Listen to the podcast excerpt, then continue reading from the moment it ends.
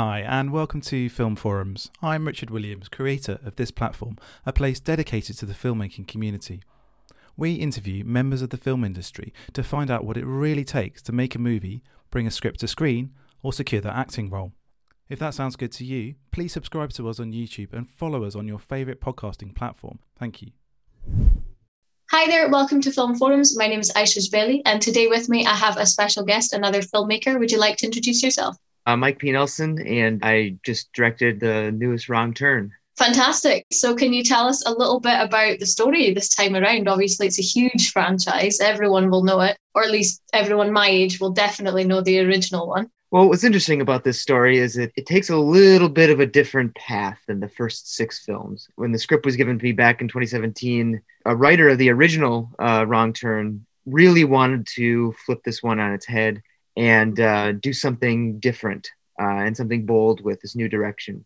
And so basically, what it's about is it's about these young adults who want to go uh, hiking on the Appalachian Trail. And they run into a community of people who have been living on the mountain for hundreds of years and they they do something bad to these people because they basically stereotype them as inbred hillbilly types that would kill them and ultimately this sect kidnaps the kids and brings them to their community in which they're judged in their very brutal court of law. And now they have to escape. Not only that, you have one of the girl's dads trying to find her. So you have all these storylines kind of that finally intersect. So it's a really cool uh, survival horror thriller that uh, definitely keep you on the edge. So fantastic. So it sounds like you know it's quite different than from the original. Um, obviously keeping the the wrong turn sort of um, theme, but it's really quite different from the original, which is exciting, I think, because it's not just like another hash out of the same old thing. You know what I mean?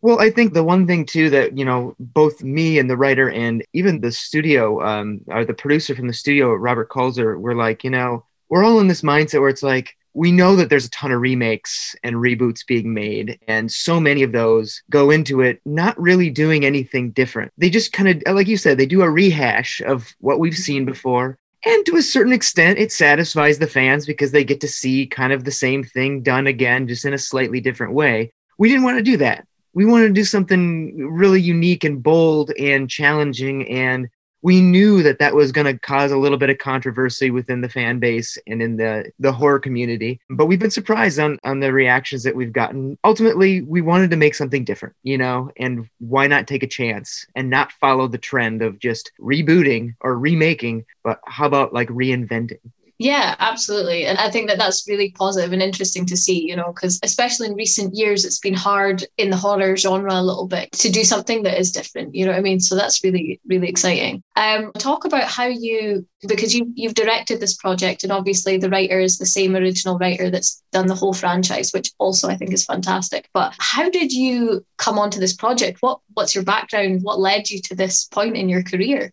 Man, that's a story. Uh, but that's why we're here, right? We're telling yeah. stories. We're going to start back. I'll paraphrase some stuff and get into detail on some things. But, you know, from a young age, my dad showed me movies. I remember being three and four years old and sitting in our first house back in the early 80s and my dad showing me Indiana Jones and Star Wars. I remember even him even watching Das Boot. I was probably too young for that one, but um, I still remember that it made me feel really odd and strange and I liked it. You know what I mean? He brought me up on old sci-fi and, you know, from the 50s. And as soon as then I saw him with like a video camera, like, you know, videotaping Christmas and stuff, you know, the giant thing that you'd put on your shoulder and he'd had to carry around the VCR box and everything. I wanted to shoot video too. And so, you know, you get a little bit older. I got to about, you know, seven years old and started making my own little films. And it just kind of kept going and got together with friends and kept doing that, which is a very familiar story that I think a lot of filmmakers start out that way. You know, they, they see the dad with the video camera and they, they want to do the same thing. And that, of course, led to, you know, filming stories and then realizing, you know, I, I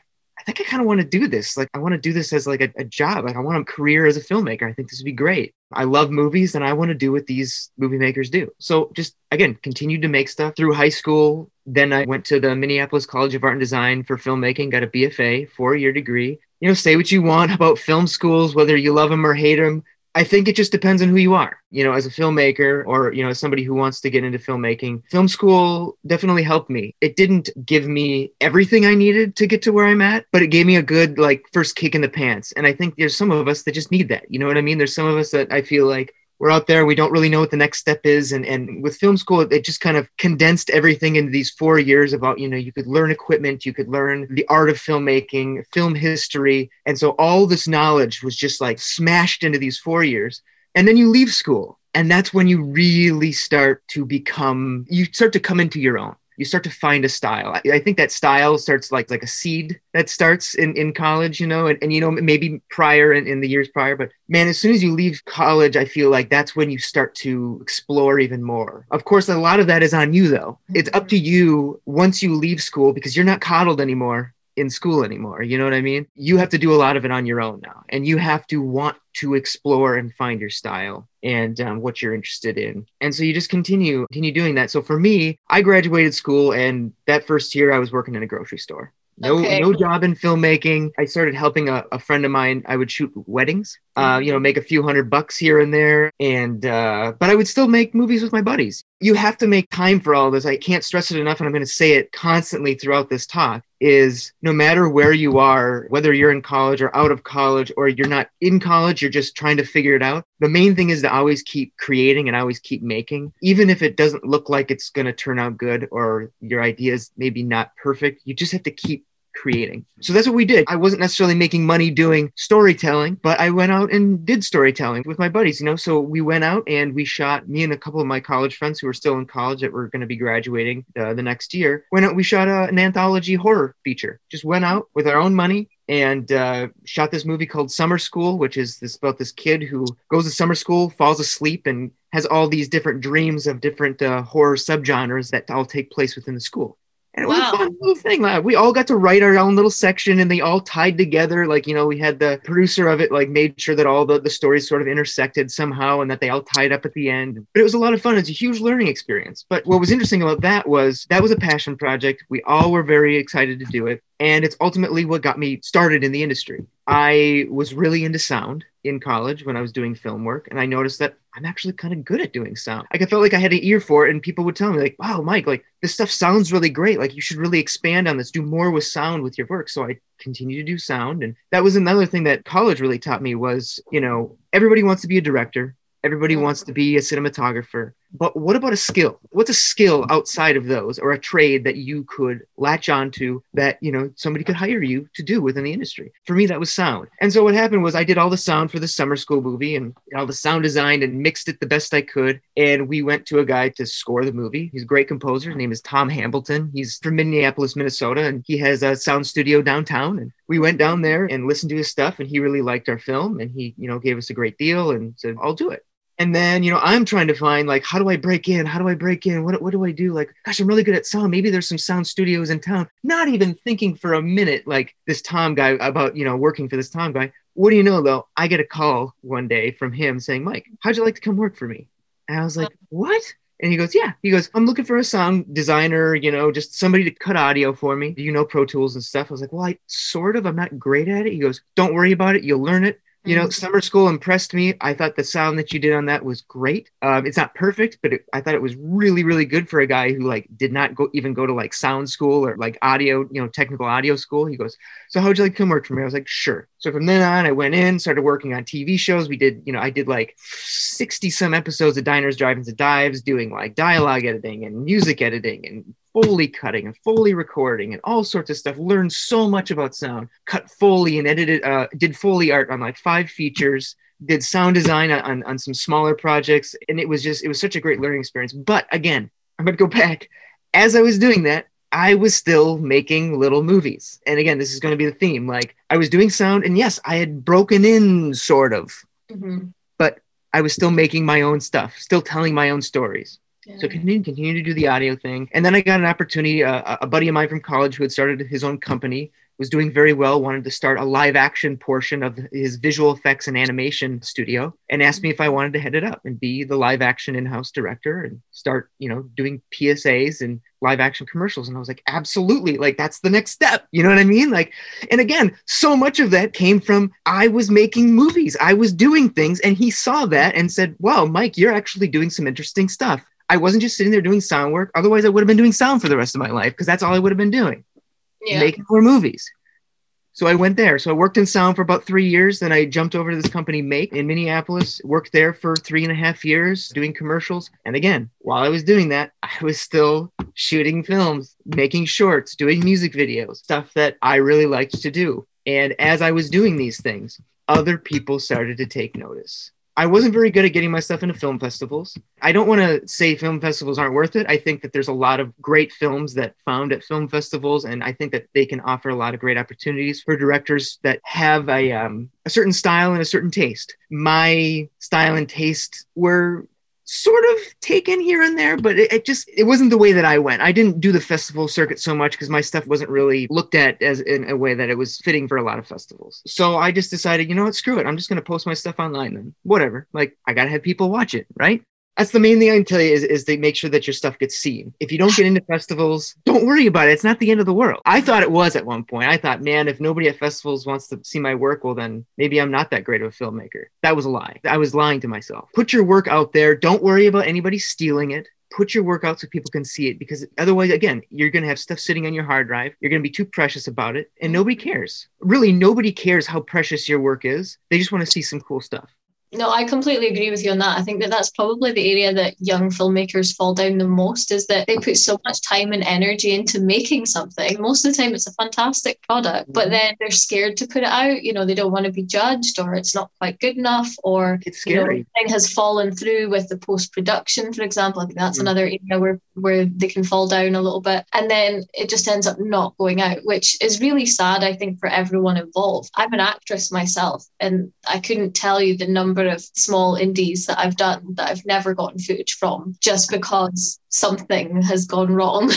in the mm-hmm. post production or someone has kind of chickened out almost. But I just think that it's so sad because even if it's garbage, put it out. You you put effort into it. You did it. You know what I mean? Everyone involved put blood, sweat, and tears into it. So personally, I don't care if it's amazing.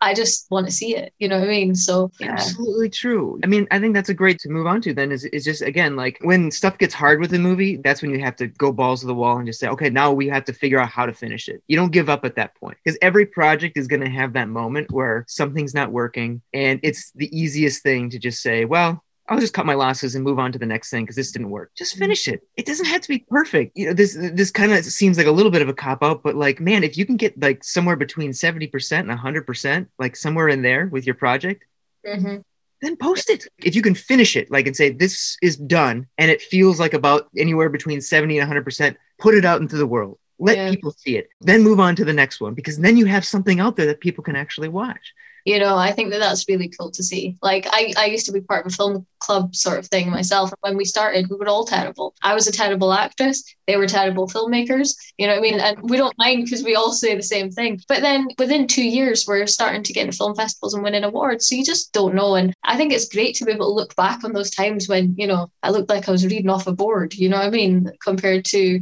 where I've gotten to. So I think it's really important to kind of just put it out there and who cares, you know what I mean, if it's Hollywood level or not. Yeah, well, that's the thing. Like, you will get there if you continue to create. Look, you have the pre college years and you have four years in college, then you have 10 years after college where I'm still making stuff, but I'm trying to find my footing. I'm trying to figure out like how can I get to this point where I get to make a movie. And sure enough, I make some shorts. They gain some attention. I get uh, my work put on Twitch Film back when it was Twitch Film. Todd Brown, bless his heart, loved this short that I did called The Retirement of Joe Corduroy, and he started posting like the trailer for it and the posters for it. And suddenly people started noticing, and I was like, this is better than a film festival. Like this ginormous, you know, fan site and this film site. They're watching my stuff. This is great. Start making another thing while I'm working at this make. And suddenly that gets some attention. And suddenly, you know, I show that to this Todd and he goes, Did you ever think about making that short into a feature? And I was mm-hmm. like, No, I, I mean, I didn't really. And so started writing a feature of it. And sure enough, then it's like there's a friend who I knew through somebody who was like, Mike, you know, I'd love to work with you. Like we had a great time on this commercial shoot together suddenly like he's like mike do you have a script that you know i'm just looking for content i know some producers out here in la like i did i wrote the feature script for this short called the domestics that was at that point sitting on my computer for a couple months going nowhere I was like, yeah, I have this script. You know what? Just give it to anybody. I don't care at this point. Like yeah. nothing's happening with it sitting on my computer. A couple weeks later, I get a call from a producer. Mike, we read your script. Cameron gave it to us. We love it would you like to workshop it with us? You know, develop it over the next few months. And I was like, oh my gosh, this is great. This is an opportunity. So we did and workshop that script with this company called Hollywood Gang. Hollywood Gang did movies like 300 and uh, Acts of Valor. And uh, I mean, Gianni Nunari was one of the producers on Seven and From dust Till Dawn. So this was huge worked with Shannon, got this going, and we got the script to a point where I was like, okay, this is good. Now, there's another thing that, that I'd like to touch on just very briefly. And I know we're getting close to the end, but like there's so many little nuggets in here that are so important. In your first outing like this, don't be scared to listen to the producer's insight. They're not always going to be right, and they want to hear your voice. They want to know that you have a strong voice. So don't always just say yes, yes, yes, yes, yes to them, but don't always fight them either because I remember um, hearing so many stories of these young filmmakers that were getting these opportunities. Then the opportunity would vanish, and they would be like, "Studio system sucks. You know, producers suck. Like we could just do this on our own." They don't want to listen. They were ruining my idea they're still not making anything. So when I was listening to Shannon and hearing, you know, what she knew working with a studio and, and what they're looking for, you have to get creative. You have to start listening to those notes and being like, okay, how can I take this note and still make it my own? So it still has my voice, but the producer is going to say, yeah, the studio will like this. And, you know, how, how can we put this all together? And that was that kind of tricky balance of working that way. Ultimately, we got the script to a point where we started pitching it we pitched it to Warner Brothers, we pitched it to MGM, and we were going to pitch it to even more. But then MGM was like, we want it honestly, like there were a few months that went by where we started doing some pre pre production, looking at casting. There's always that drama, but ultimately, I got to make a feature film with MGM, and it was my first one, and it kind of it changed everything. You know, it was like you did your first feature, but at the same time, I had so much great experience working in sound and then working as a director in that in-house directing thing, doing a, a short one year, like kind of a sitcom show here in, in Minnesota, directing that like, for a year. Like I was like prepping myself for this moment. So then when I launched into this, it was like,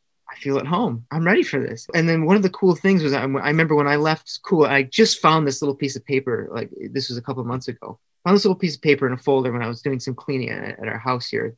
There was a thing that in the college they asked you, you know, in 10 years, where do you want to be? I said, I want to make a Hollywood movie. 10 years. And it was just under 11 years that I was shooting my first movie with MGM. Again, that was just me never stopping, even when it was tough, even when it didn't seem like anything was going to happen and just to continue to go. There's even more stories that, but like ultimately, you know, you get your first feature film, and in my case, I got it, and I wasn't shooting my next feature, this wrong turn, for another three years, and that was scary because now, you know, not only did you work yourself up to this level where now you're kind of at the top of your game, but then you mm-hmm. join the Hollywood studio system as a brand new director, and you immediately go right back down to the bottom you, and you start all over again and you start to work yourself back up. And so, you know, there's some directors who break in, they make a film, and suddenly, boom, everybody wants him. I wasn't that guy right away. I made this film, it went out, it did okay, and uh, started to pitch more, got a lot of no's. No, sorry, it's not what we're looking for. Oh, it's a little too weird. No, we, Mike, we love you, but it's just not right right now. As an actress, you know, like, I mean,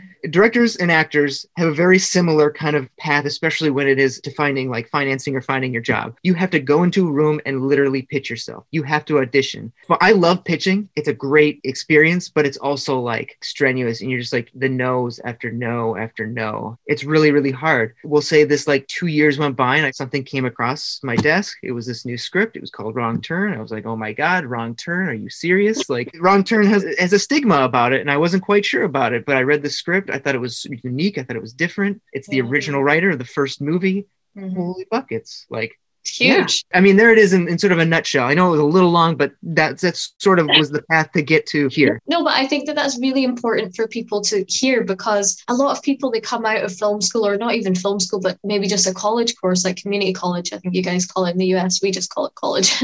it's almost like it's expected to be overnight, and that's just not how it works in the film industry for anybody. You know, I mean, it doesn't matter what role you're playing. It's very rare that you're going to be an overnight success. Even the overnight successes, there's been a huge build up to that. There's been a catalogue of work, there's been networking. Networking is super important for you to even meet the people who are going to give you a job. A couple of my friends graduated a couple of years ago, they're filmmakers. We kind of consult kind of thing and, and talk because I've been doing filmmaking, I've been in and around filmmaking now for a while, about 10 or 11 years. So yeah. they tend to ask me stuff because I, I, don't just do acting, I do, I put my, my fingers in a few pies, you know. Um, oh, you have to people do. You know, I keep just saying to them pretty much the same as what you're saying here. Just like narrative filmmaking is the long game. You've got to be prepared for the long game. Short game would be things like doing weddings and getting a job that's something to do with the film industry. It's going to pay your bills for now, but it's maybe not like the ultimate, ultimate goal, but it is an important part of the journey. I think doing that rather than working a normal job that, you know, that's nothing to do with the film industry is much better. If you can get in any capacity in the film industry, then you're connecting with people. You don't know who you're going to meet. You don't know who's going to give you a job. But in terms of Wrong Turn, when I saw the press release, I saw the title and I went, oh, they've called another film, you know, Wrong Turn. Because I remembered the original and I didn't realize, you know, that it was another part in that franchise. And I was like,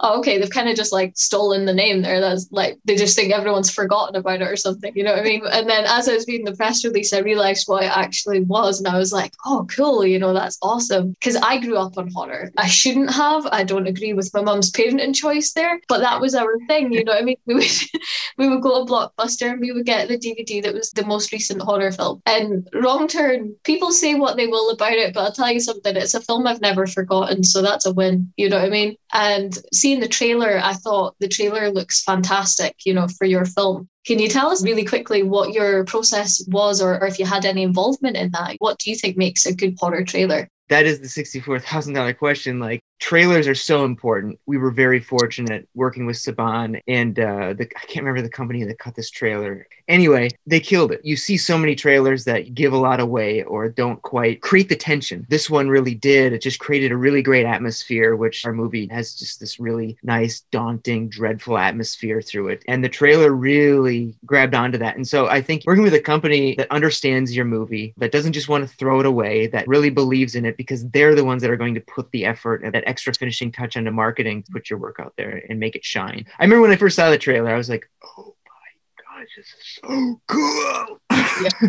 the trailer for the first film that I did, Domestic, was okay, but it was nowhere as powerful as this one was. And so having a good trailer for your film, uh, horror or, or, any genre, I think is just such a cool feeling to have that. But not only that, it's like it's just about getting people excited. Mm-hmm. Yeah, I agree. And I think that the trailer definitely does a really good job of that anyway. I mean, it's got over 300,000 views on YouTube. That was when I checked it when the press release first came out. So who knows what it's at right now. But it's obviously doing the job because people are sharing it. That's how you get that type of momentum. So that's really good to see. I think the film is going to be very successful. I know that we've got a review coming out of it as well, a written review. So we'll be sure and pass that on. And I know that it's positive. So yeah, that's good. Thank you so much for coming on. Um, and so much. Yes.